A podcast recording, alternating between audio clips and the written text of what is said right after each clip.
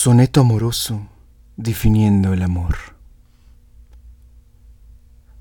Es hielo abrasador, es fuego helado, es herida que duele y no se siente, es un soñado bien, un mal presente, es un breve descanso muy cansado, es un descuido que nos da cuidado, un cobarde con nombre de valiente un andar solitario entre la gente, un amar solamente ser amado.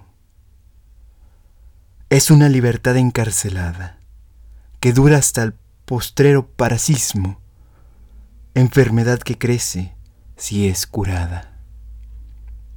Este es el niño amor, este es su abismo. Mirad cuál amistad tendrá con nada el que en todo es contrario de sí mismo.